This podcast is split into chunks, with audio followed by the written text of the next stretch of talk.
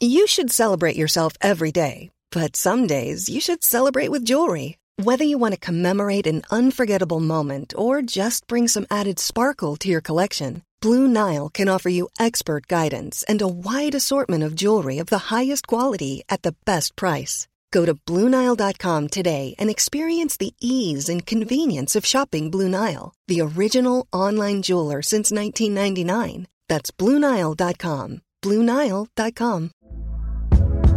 Hey there, it's Michele Norris. I'm host of a podcast called Your Mama's Kitchen. When I travel, I'm usually looking for a way to find a taste of home when I'm not at home. And one of the things I love to do when I am at home is entertain. And Airbnb allows me to do that. When I was in California recently, I rented a house that had a great kitchen. And when we were sitting around the table, we're all thinking, we're in someone else's house. Someone could be in all of our homes as well. If you have a home, but you're not always at home, you have an Airbnb. Your home might be worth more than you think. Find out how much at airbnb.com/slash host. Hi, everybody. Welcome to Dan Snow's History. I wanted to get Helen McCarthy back on the podcast, partly because she's just been nominated, quite rightly, for the Wolfson History Prize, and partly because we talked just as we were going into lockdown just over a year ago. And we both agreed it'd be interesting to come back and talk about the experience of lockdown, what we've learned about its impact on women, on work, on education, on all of our lives.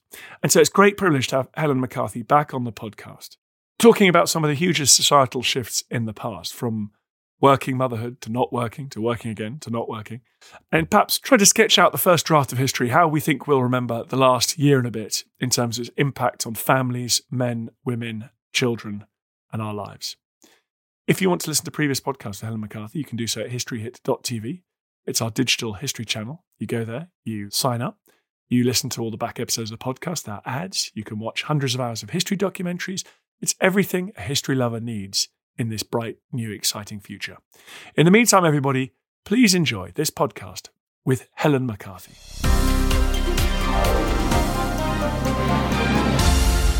Helen, thanks so much for coming back on the podcast. Thank you for having me we were going into lockdown last time. It seems crazy to think about it. We speculated last time how we thought you might have to update this book, writing it in 10, 20 years' time, when you'll still be a very young historian. What's your first draft? What are your first thoughts after living through the experience we've had?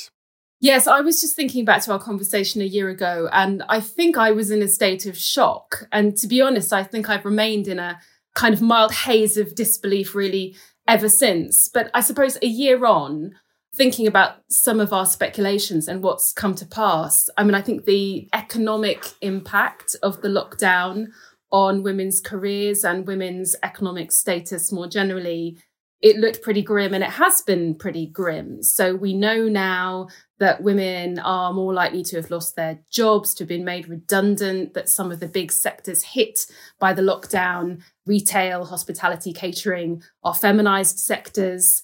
We know that women have been more likely than men to reduce their hours or to go part time or to take unpaid leave in order to juggle childcare and homeschooling. And I think it's probably still too early to tell what the long term impact on gender equality in the workplace will be. But the indicators are certainly not looking great. And we also know that working mothers have been hit hardest in terms of mental health and stress and depression and loneliness and social isolation. So, all of those things combined would make for a pretty bleak new chapter to my book. And depressingly, it looks like domestic abuse has been on the increase as well as people are often locked in with their abusers. And although we talk a lot about violence against women in the light of the recent Sarah Everard's case, where a stranger kind of committed a, an act of appalling violence on the street, and women are usually killed by people they are intimate with. Yes, absolutely. And I mean, that's not an area that I've researched in great depth, but you're absolutely right. And, and the statistics show that and calls to domestic abuse helplines. And this has all been a result of this sort of intensified home life you know, I don't know about you, but my experience of just the home and the domestic space is just so intense because we're sort of spending so much time at home and with our immediate family that family life has just become so emotionally intense. You could say that again. I think also homeschooling, which is something that's different. Well, is it different? Obviously, early years education probably was quite a feminized space through much of our history, in as much as it took place. And I do think, again, perhaps anecdotally, that women have borne the brunt of homeschooling. I hasten to add, not in the Snow household, where um, I have been uh, in charge of whatever sparse education of what has been going on partly because my wife works a lot harder than I do. But I think that's been something else that people have been saying has been an extra burden. It's one of those great examples of the internet supposedly making everything easier and, in fact, adding to our workload.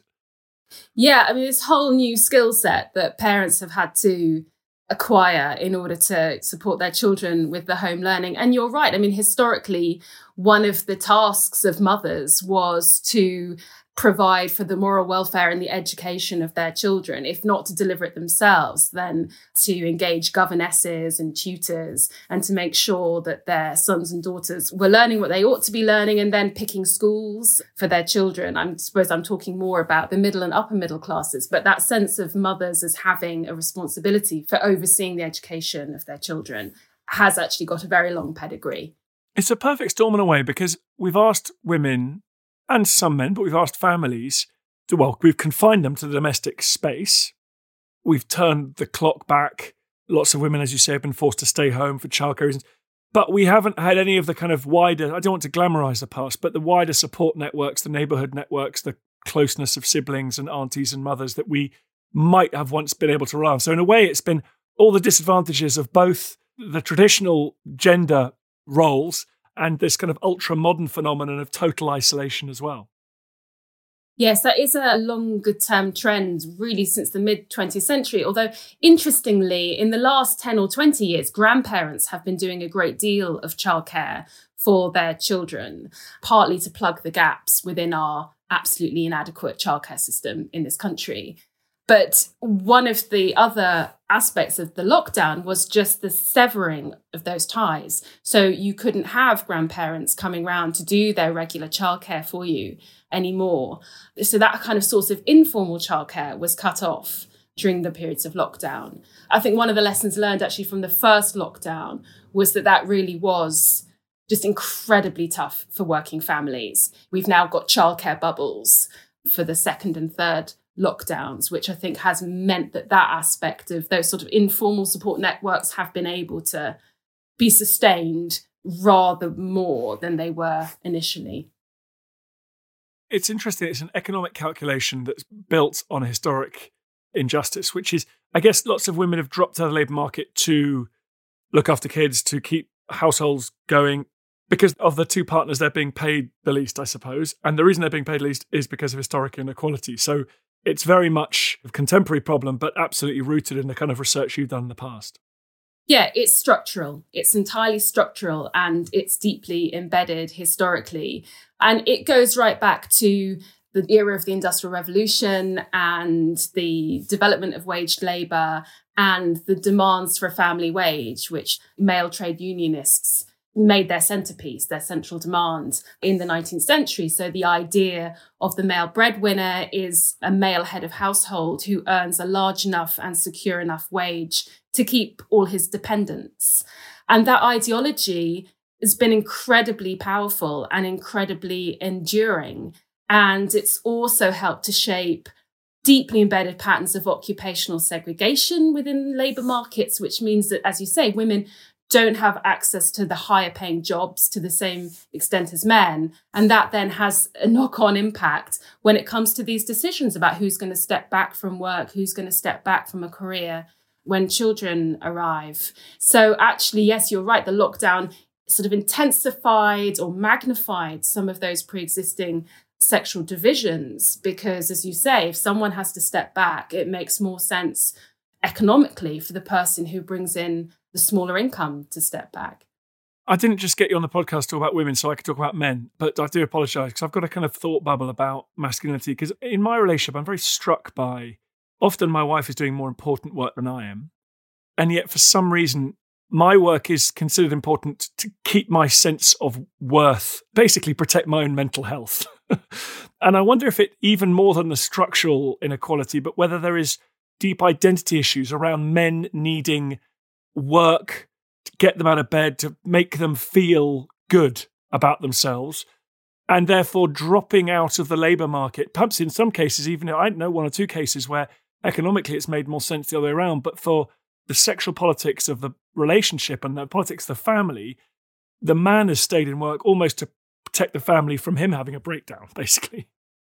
Yeah, no, you're right. And clearly, the gender ideology and the psychosocial effects of that over generations is a really important part of the puzzle as well. And it's so interesting you say, you know, men need jobs to kind of get them out of bed. One really important part of the debate in the late Victorian period around working mothers, some sort of Victorian reformers were very disapproving of working mothers because they thought that if mothers went out to work, then all incentives for men to work would be taken away and that actually you need to prevent mothers from working so that men will pull their fingers out and uh, look after their families and provide for their families. So there's always this sort of other story about male fecklessness or work shyness or their fundamental laziness. and that if mothers work too much, then that lets men off the hook. And I still don't think that that has quite gone away, that idea that a working mother or even a working wife endangers or sort of demoralizes the husband or demoralizes the father. I'm always sort of very struck by how there's very recent research that shows that marriages in which women earn more than their partners, that's often a real point of tension. And it's something that women don't necessarily advertise to friends or to acquaintances that they earn more than their husbands because of fear of emasculating. You're right. I mean, there's all sorts of things going on there around masculinity and this really sort of enduring kind of structure of ideas about gender and sexual difference. You're listening to Dan Snow's History. We're talking working motherhood with Helen McCarthy. More after this catastrophic warfare, bloody revolutions, and violent ideological battles. I'm James Rogers, and over on the Warfare podcast, we're exploring the vast history of ferocious global conflict. We've got the classics. Understandably, when we see it from hindsight, the great revelation in Potsdam was really Stalin saying, Yeah, tell me something I don't know the unexpected. And it was at that moment that he just handed her all these documents that he'd discovered sewn into the cushion of the armchair. And the never ending. So, arguably, every state that has tested nuclear weapons has created some sort of effect to local communities. Subscribe to Warfare from History Hit wherever you get your podcasts. Join us on the front line of military history.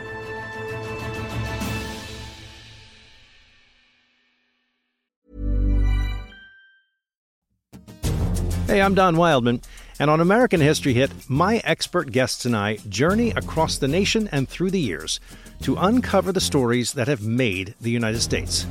From first flight to first ladies, from stitching the Star Spangled Banner to striking gold in California to shooting for the moon with Apollo, we've got you covered. Catch new episodes of American History Hit, a podcast by History Hit, every Monday and Thursday wherever you get your podcasts. Jewelry isn't a gift you give just once. It's a way to remind your loved one of a beautiful moment every time they see it. Blue Nile can help you find the gift that says how you feel and says it beautifully with expert guidance and a wide assortment of jewelry of the highest quality at the best price. Go to BlueNile.com and experience the convenience of shopping Blue Nile, the original online jeweler since 1999. That's BlueNile.com to find the perfect jewelry gift for any occasion. BlueNile.com. Looking for the perfect gift to celebrate the moms in your life? Aura frames are beautiful, Wi Fi connected digital picture frames that allow you to share and display unlimited photos.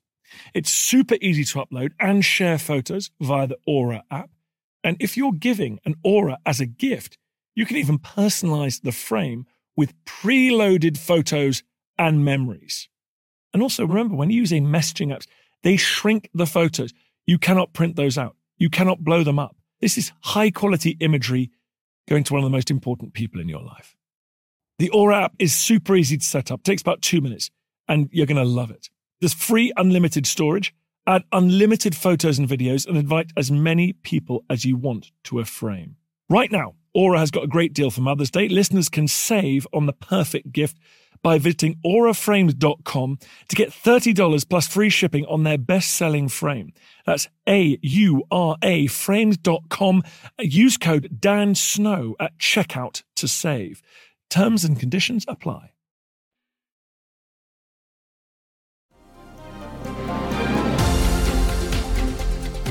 It's so strange though, because is it about industrialization and the weird domestic family units that we found ourselves in? Because traditionally women worked all the time.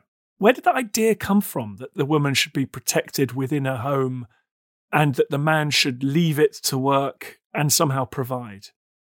There's this big debate amongst historians about the impact of the Industrial Revolution on the family and on gender ideology. And there's this sort of idea that it gave rise to an ideology of separate spheres in the 19th century, where the public world of work and politics and business was the male world, and the world of domesticity and the family was the female world.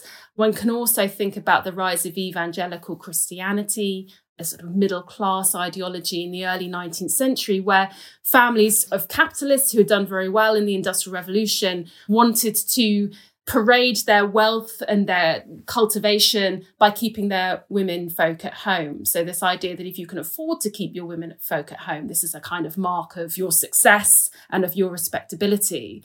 So, all of these things are happening in the early 19th century, and that's often seen as kind of the crucial moment when these new ideas about gender and about the family become fixed, if you like.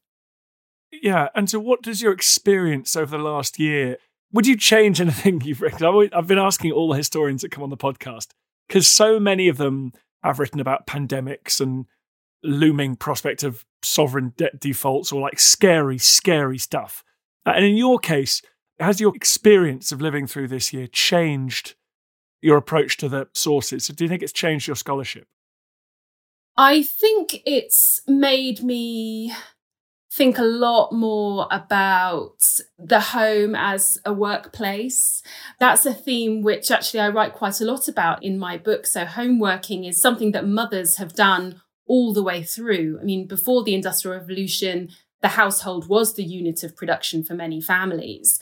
But right through the 19th and 20th century, women have done paid labor in their homes, often sort of quite low level manual labor. And then in the later 20th century, with kind of new forms of teleworking and computers in the home. So I think that that strand, that's something which I would have thought about a lot more if I was beginning the research for this book now. I would probably want to trace that history in much greater depth because it really does look like home based working is going to be a much, much bigger part of our lives into the future. I mean, I'm already getting a sense, just sort of anecdotally talking to friends and colleagues, that big firms are making plans now for this new world in which people are only coming in one or two days a week. And they're dramatically reducing their office space. And the home is going to be a much more significant place of work for millions and millions of people. I'm really struck by that. And I wonder about the history of women and work because I've been reading a lot about Asian economies. Young kids, they want to go to work. They're desperate to go to the office because they're sharing apartments with three or four generations and they've got siblings in rooms and things. And I'm wondering if it suits the man, right? So the, the management have gone, hey, I live in the Cotswolds. I've suddenly realized I have to commute every day and I save money on rent. This is great. What about these people at lower down the organization in the entry level jobs, the postgraduate jobs, whatever it is, for whom leaving the home, sometimes escaping the home, was quite an attractive going into the Cosmopolitan Centre, socializing out with the gaze of your neighbors, husband, mother, whatever. That's quite interesting, isn't it? I sort of wonder whether it will become rather a cool thing that some firms will say, actually, you know, come work in Soho and get away from it all. Yeah, and it's so difficult to predict these things, isn't it? It could be that there's a sudden kind of flip back and suddenly everyone wants to be in the office. I mean, I don't know, it's too soon to tell, but it could have massive ramifications for inner cities and for the design of cities and for the design of our city centres if actually office space is much reduced and people's apartments and homes and flats are going to be their workplaces. But just to come back to working mothers, it is interesting that we have this sort of image of paid work as a kind of liberating or emancipatory experience for women because it takes them out of the home, because it takes them away from children and from housework and from interruptions.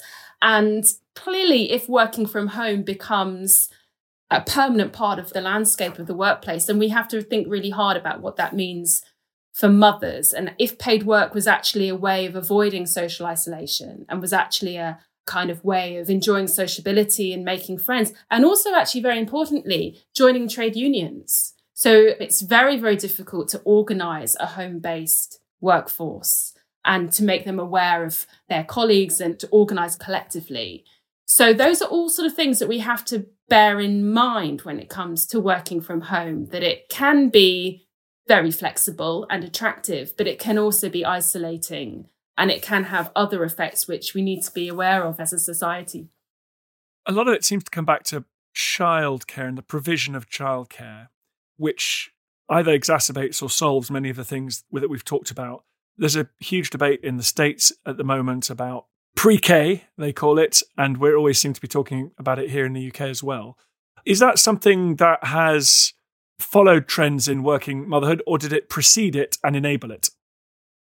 So, in Britain, and my book is primarily about Britain, there has never been significant investment in daycare by the government or by employers, except during the two world wars. And in those cases, it was on a purely temporary basis in order to mobilize women for essential war work. So, because Britain has a liberal welfare tradition, and that has tended to see childcare as something that families sort out for themselves. So, you either sort out some kind of informal arrangement, perhaps with neighbors or relatives, or you pay your own way for a childminder or a nanny.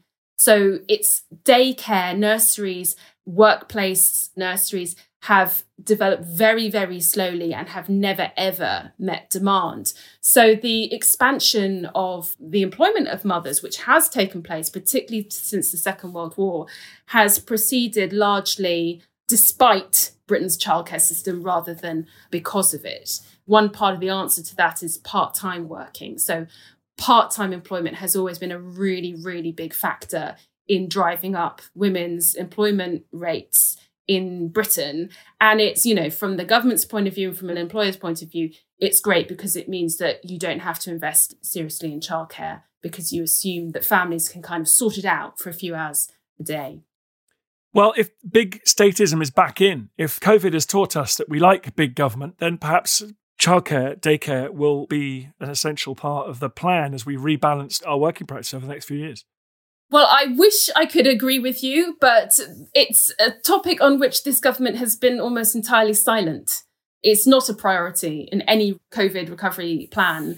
And that's really depressing because if we don't want to see a reversal of years of progress in terms of gender equality in the workplace and women's access to the labour market, then we have to do something about childcare. Because one of the other things that's happened during lockdown is many childcare providers have really, really struggled to survive because they had a massive reduction in demand and they need a lot of money to keep going. So I think that childcare should be a priority, but I don't see any sign of that as yet. There are other silos of government policy that I'm sure we could say the same about with this government, but there we go. Okay, Helen, thank you very much for coming back on the podcast. The book is out in paperback now and it is called It's called Double Lives: A History of Working Motherhood. Brilliant. Thank you so much. Thank you. I feel the hand of history upon our shoulders. All this tradition of ours, our school history, our songs, this part of the history of our country, all were gone and finished. Hi, everyone. Thanks for reaching the end of this podcast. Most of you are probably asleep, so I'm talking to your snoring forms. But anyone who's awake, it would be great if you could do me a quick favor head over to wherever you get your podcasts and rate it five stars and then leave a nice glowing review. It makes a huge difference for some reason to how these podcasts do. Madness, I know, but them's the rules. Then we go further up the charts, more people listen to us, and everything will be awesome. So thank you so much. Now sleep well. Planning for your next trip? Elevate your travel style with Quince. Quince has all the jet setting essentials you'll want for your next getaway, like European linen, premium luggage options, buttery soft Italian leather bags, and so much more. And it's all priced at 50 to 80% less than similar brands. Plus, Quince only works with factories that use safe and ethical manufacturing practices. Pack your bags with high-quality essentials you'll be wearing for vacations to come with Quince. Go to quince.com slash trip for free shipping and 365-day returns. Thank you for listening to this episode of Dan Snow's History Hit. Please follow this show wherever you get your podcasts. It really helps us, and you'll be doing us a big favour. Don't forget, you can also listen to all of these podcasts ad-free and watch hundreds of TV documentaries when you subscribe at historyhit.com slash subscribe. As a special gift, you can also get your first three months for just £1 a month when you use code Dan Snow at checkout.